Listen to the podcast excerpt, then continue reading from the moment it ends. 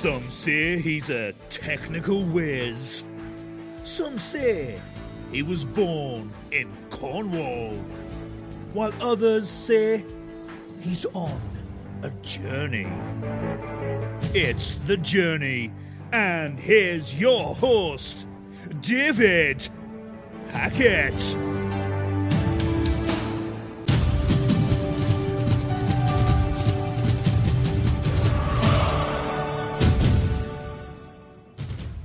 Another journey, and today's guest is a life coach for both Christian men and women going through big changes, and they guide them to identify life losses and process grief as love to move them from death to new life. That he, this guest also helps them met, uh, metabolize grief to release what is not needed and retain all the nutrients, learning, and wisdom. Those who work with this person want to love well, grow the capacity to receive love, and experience wholeness to begin again with joy and confidence. Today we welcome our guest, and I hope I get this right with the surname because I never asked beforehand, Lisa Michelle Sega. Zega, and Zega. very close. Sega, Sega. Well, I think of Sega without the Zega, Zega, Zega, Zega. Welcome to the journey. Thank you. Thank you for having me. So, I always like asking guests. Everyone has a journey, as they know, and everyone has a beginning in their journey. Where did your journey begin? Well, that's a great question. And every time I'm asked some version of that question, it's always fascinating to me to see where my mind and heart goes. Um, and right now it's just going to the beginning, right? Like I was born just like everyone else and and went through just a normal growing up or whatever. However, each of us grows up, that's our normal, right? Because we don't know anything else. So, um, so I'm no different in that regard. And then I grew up in a culture where we don't really think about grief or loss, uh, particularly if it's not associated with the death of someone. So I didn't meet my biological father, and maybe I'm thinking about this because I wrote about it the other day. But I've—I never met him, and I didn't know that was a loss. I, I didn't know that was a loss to be grieved. I didn't know that was something to have metabolized or assimilated. I certainly didn't know that it would basically become a bedrock out of which I lived my life. And I didn't know what, um, that I was carrying a sense of abandonment or rejection. And so just fast forward all the way to I'm I'm 22. I'm getting married. At the time, I have become a follower of Jesus. And I think um, that I'm swept up in the idea of new beginnings, of brand new, of my history doesn't matter, and that it has no impact on me. And then um, I seek to just do all the things, follow all the rules as I understood them from the Bible, sought to be, you know, uh, an obedient, dutiful wife, and then homeschooling mother. But I was also really stuck in a lot of the places of my loss. Like I was operating not as a, not in totality, but I was off operating like a, like an eight year old, like a toddler, like a 13 year old. Like there were a lot of, of these kinds of behaviors. And I would say the primary thing that I've come to see now, and I did not see it then, but I could see the actions then. I wanted my husband, particularly, to show me that I was lovable, to show me that I was worthy, to show me that, like, I wanted him to give me a sense of I'm worth it. And was, I, it sen- was it a sense of validation? yes, yes, like, and give me validation. And also, I took his criticism very harshly. Like it, like my whole sense of identity or who I was as a human being was wrapped up in how well I performed, how much, how well he authenticated that I was good, you know, um, that didn't create a lot of room for working things out or, you know, and then, um, I was married for 20, 20, 23 years. And eventually there were there were a lot of things. I won't go into all that. Not that I'm not willing to, but just for the sake of introduction. And I he had threatened to leave or divorce me for about 10 years before I finally moved out. And when I moved out, I was starting over at 45 years old. I and now the identity that I had sought as Christian, wife, and mother, all three of those in one fell swoop were like gone. I was the one that moved out. My kids stopped talking to me. Um, and then that that began a well before I had moved out about 5 or 6 years beforehand I had gone through training to become a life coach. I had started investing in my personal development, maybe even longer before then. Regardless, when I moved out, I thought this invalidated everything I was working toward. And I ended up working with individuals in homeless situations. And that was really a huge blessing for me because I could see my interconnectedness and that the only thing that separated me was having a support of a place to go. Otherwise, I would have been without a home as well. And then um, in trying, in in training, in being trained to be effective in working in that environment, it was like it it braided together with my training as a coach and personal development and and then I began to develop my own views and ideas about what coaching would look like. And then my fiance w- died in a motorcycle accident. And that put me face to face with what we call grief. And in that experience, I was able to identify the harvesting of that experience was I was able to see how much of my grief had gone unwitnessed. So, of course, it had gone unattended. So, of course, it had gone unhealed. And that became an awakening for me mm. and a life's journey. And that's why I focus on grief and loss today because we've got a lot of unfinished living within us and we want to complete that so we can create the newness and and really harvest like what you read in that bio was like yeah what happens when we metabolize grief we allow it to assimilate we keep that which is helping and supporting and serving and we release what's no longer ours to carry and that's what i that's my mm. journey and how i started it's just amazing because like i always believe, and grief affects people differently in so many different ways. Like when I first experienced a death of a loved one, which was my great nan, but I didn't experience her dying. But when it came to my grandfather, I was there when he died. Now, the sad thing is, and I often relate to certain things in my life when I interview people. When he died, I saw him six weeks previous. Now, I was with him when he got admitted into the hospital, and before he got admitted into hospital, he was just not, you know, not well. We knew he was not well, but he got into the ambulance and he was perky, he was cheerful. He was like the cheeky grandpapa I grew up with. It's like, and I said, you only going on, and I'll say the American race for American listeners. He felt like he was going on a vacation. And I said, You really wanted to get away from Nan, really? And he like just smiled.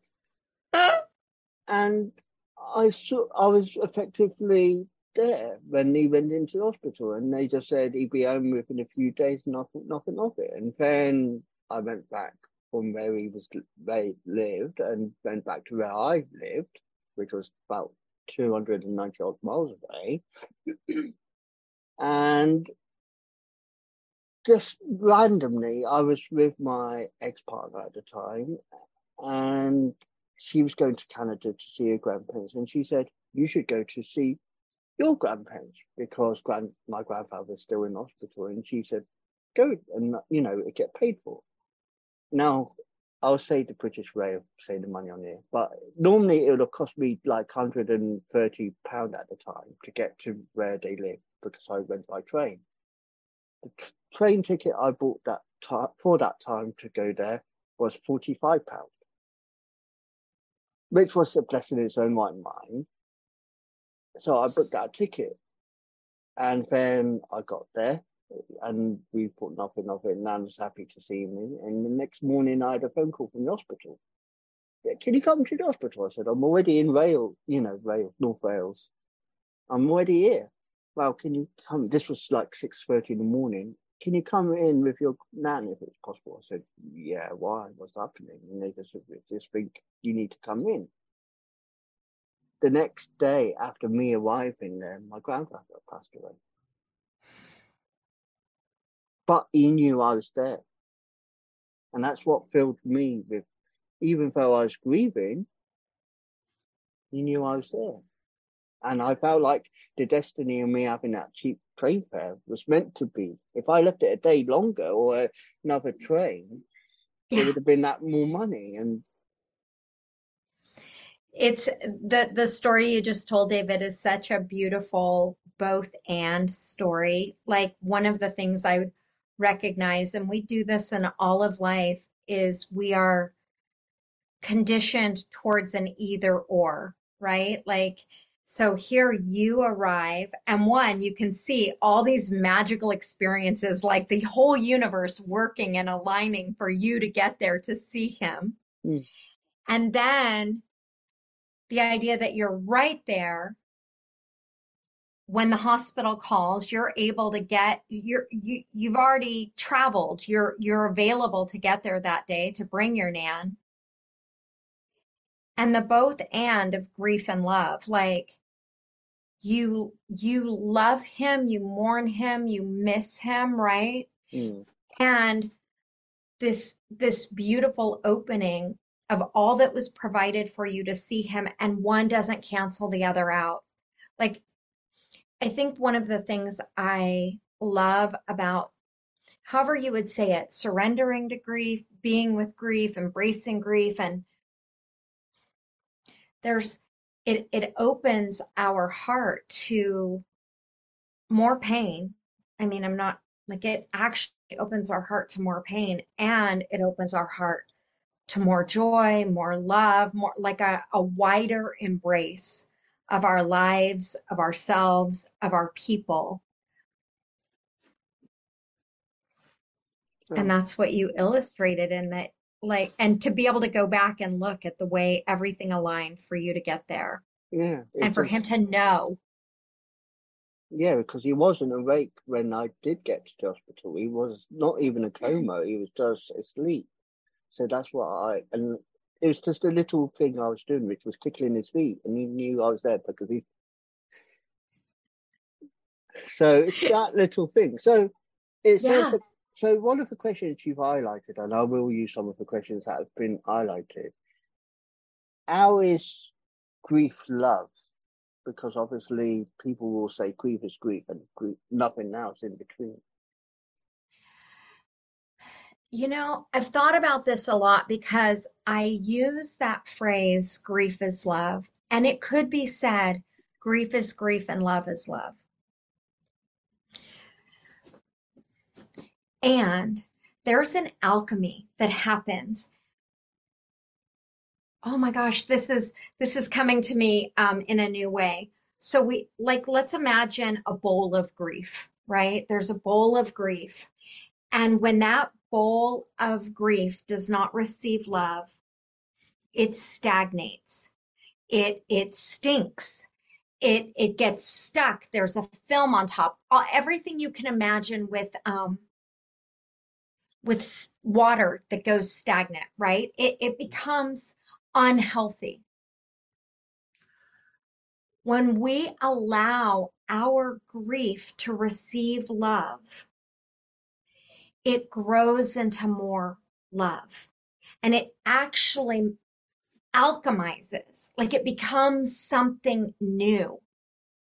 So that it actually feeds us with a greater capacity to give love and to receive love. Because i want you to think about this. When grief it's I, it's just crazy how this is really coming to me more clearly in real time if you think of stagnated grief like this is what you're carrying as a stuck energy in your body then it lives in a way like fear like anxiety like self-protection and and and you're holding it afraid actually to embrace love, maybe afraid that it means that you're not honoring what was lost. Maybe it's a, a form of self protection, but it's counterintuitive because if I now that stagnation is living in my body and keeping me isolated and alone in certain ways, right? It might even be someone's like, well, I'm not alone. I'm out with all my people, but they don't really know me or they don't know the sadness that I'm carrying, or I keep my tears to myself. And so then it just shows up in our body, in other ailments of our body, because our body's holding it. But if I open that bowl of grief and let love pour in, then not only does something happen to that grief and now it moves and brings new life, but the love that I poured in expands beyond the love that I originally gave. Like if you think of our muscle, right? I go to the gym, I I exert, I'm willfully allowing um, this muscle to be stressed. I'm attuned to it. It breaks down and it comes back greater than its original form.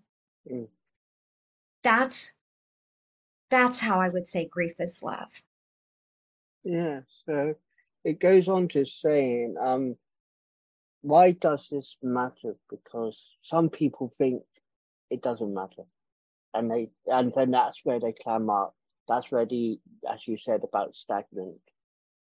Yes, you know one of the things I'll I'll use to answer that because I'm thinking about doing this for my community. There are we cannot watch a movie or a television show without seeing some version of this. So there's a popular series out right now, Yellowstone.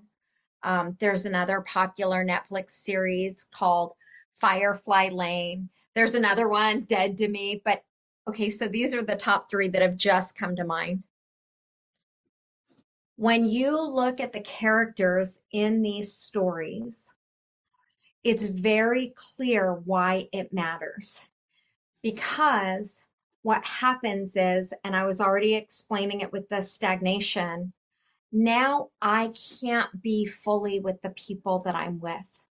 And what I haven't processed gets rolled on to the generation after me.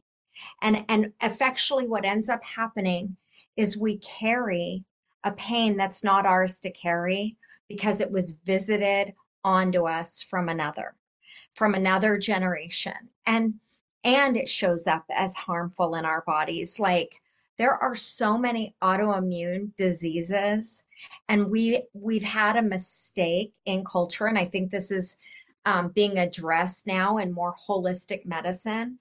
But we've really thought we could divorce the mind and the body we could compartmentalize things and yet our body carries all of it.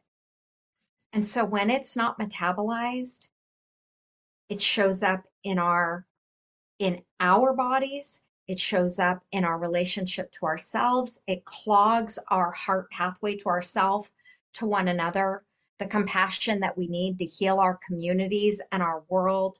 It's visited in the soil of the earth. Like it's a global impact. I believe that we have a communal responsibility Mm, to allow our grief to receive love. Yeah.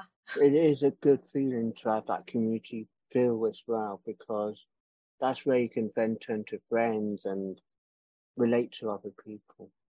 Yes. Yes. So, um, how does unmetabolized grief impact? And it goes into saying the wellness community relationships.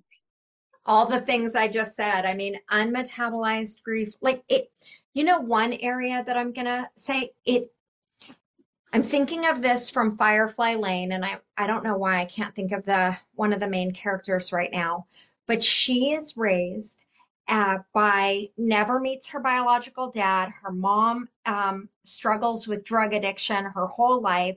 She basically needs to raise herself and figure it out, right? the story progresses. And at some point, her mom comes to her having owned the weight of what of what her um, inaction as a parent caused and what her actions caused. And the main character, you would think it's like she's finally getting the recognition from mom that she needs, but she doesn't have the capacity to receive it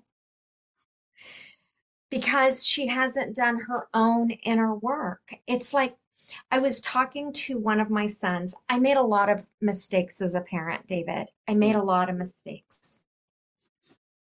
And I'm watching my grown son go through some of his um, process uh, that where the grief is directly related to things that I did and did not do for him, with him, ways that he was not acknowledged as a a separate, beautiful being worthy to be witnessed, seen, loved, accepted, all the things. And if I could go through the process to make the effects of his childhood better, I would do that.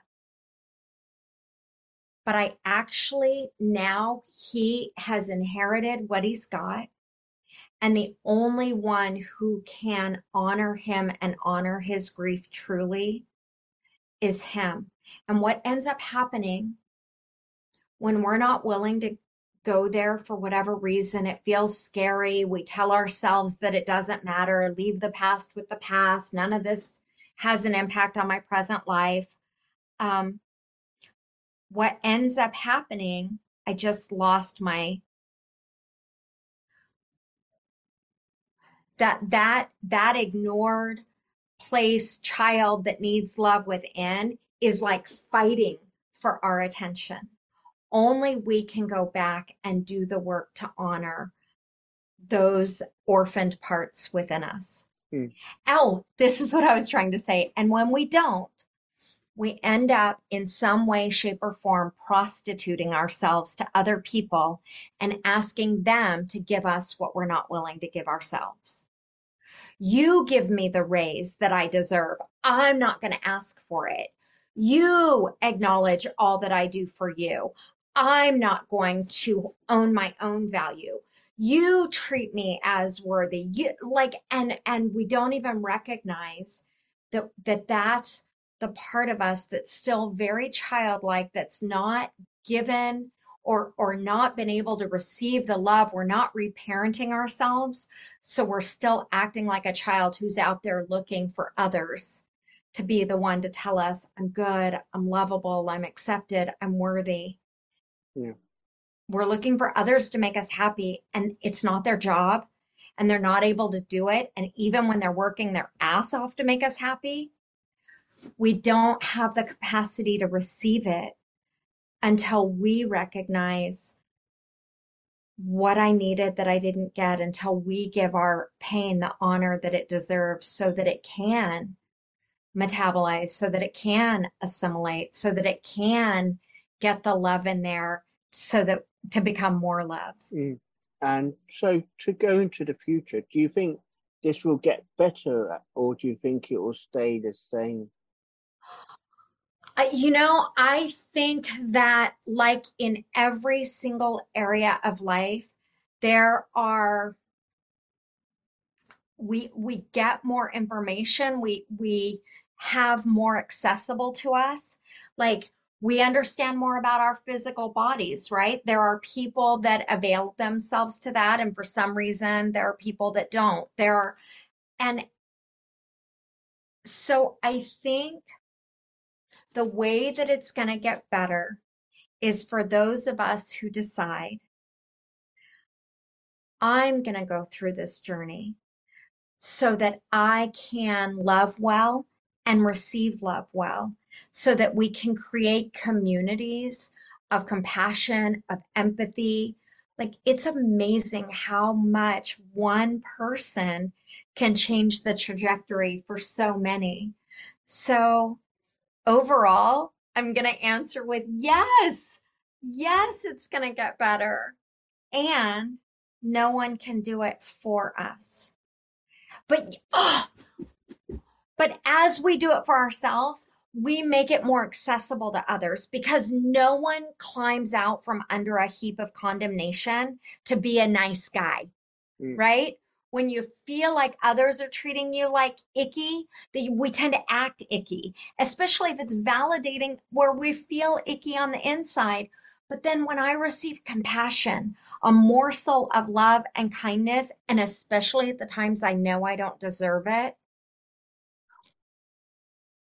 I'm thinking of Anne of Green Gables, one of my all-time favorite. And there's like this this teacher, and she's just hard, and she's mean, and she's you, you know she's uh not objective in her treatment of like Anne. And Anne treats her with all this love and and then as the movie unfolds, you see this lady with a tight bun on her head, like her hair lets down, and she's loosening up and she's enjoying a bite of a yummy red apple. And she didn't choose the journey for herself.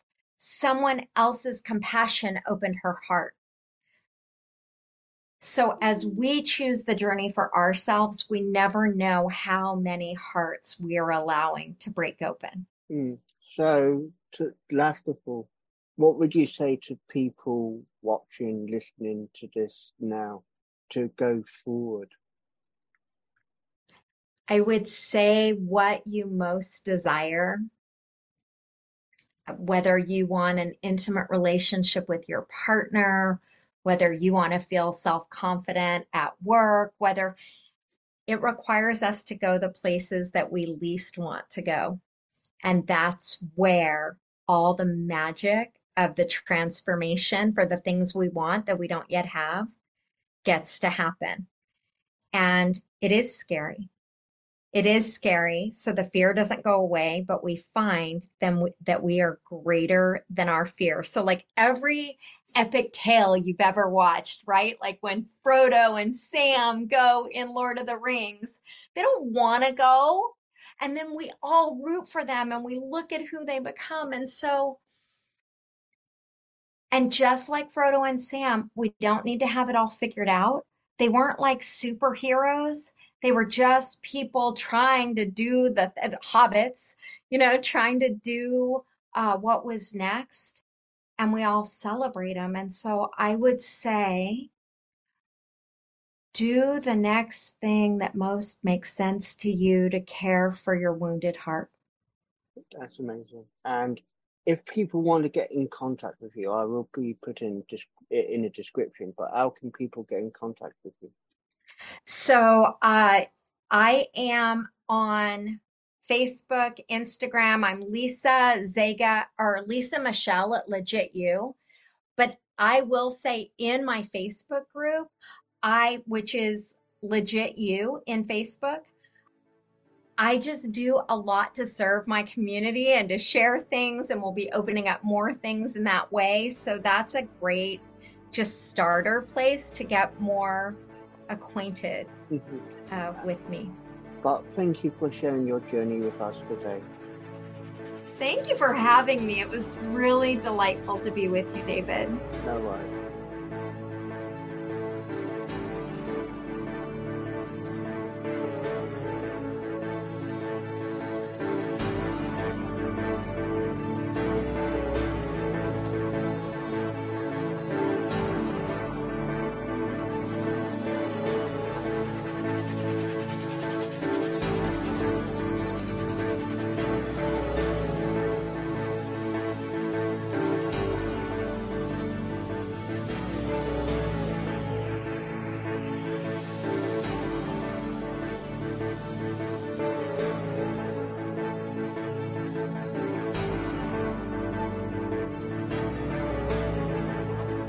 That was The Journey, hosted by Wise Words Imaging, hosted by David Hackett. Be sure to like, subscribe, and listen to another journey coming soon.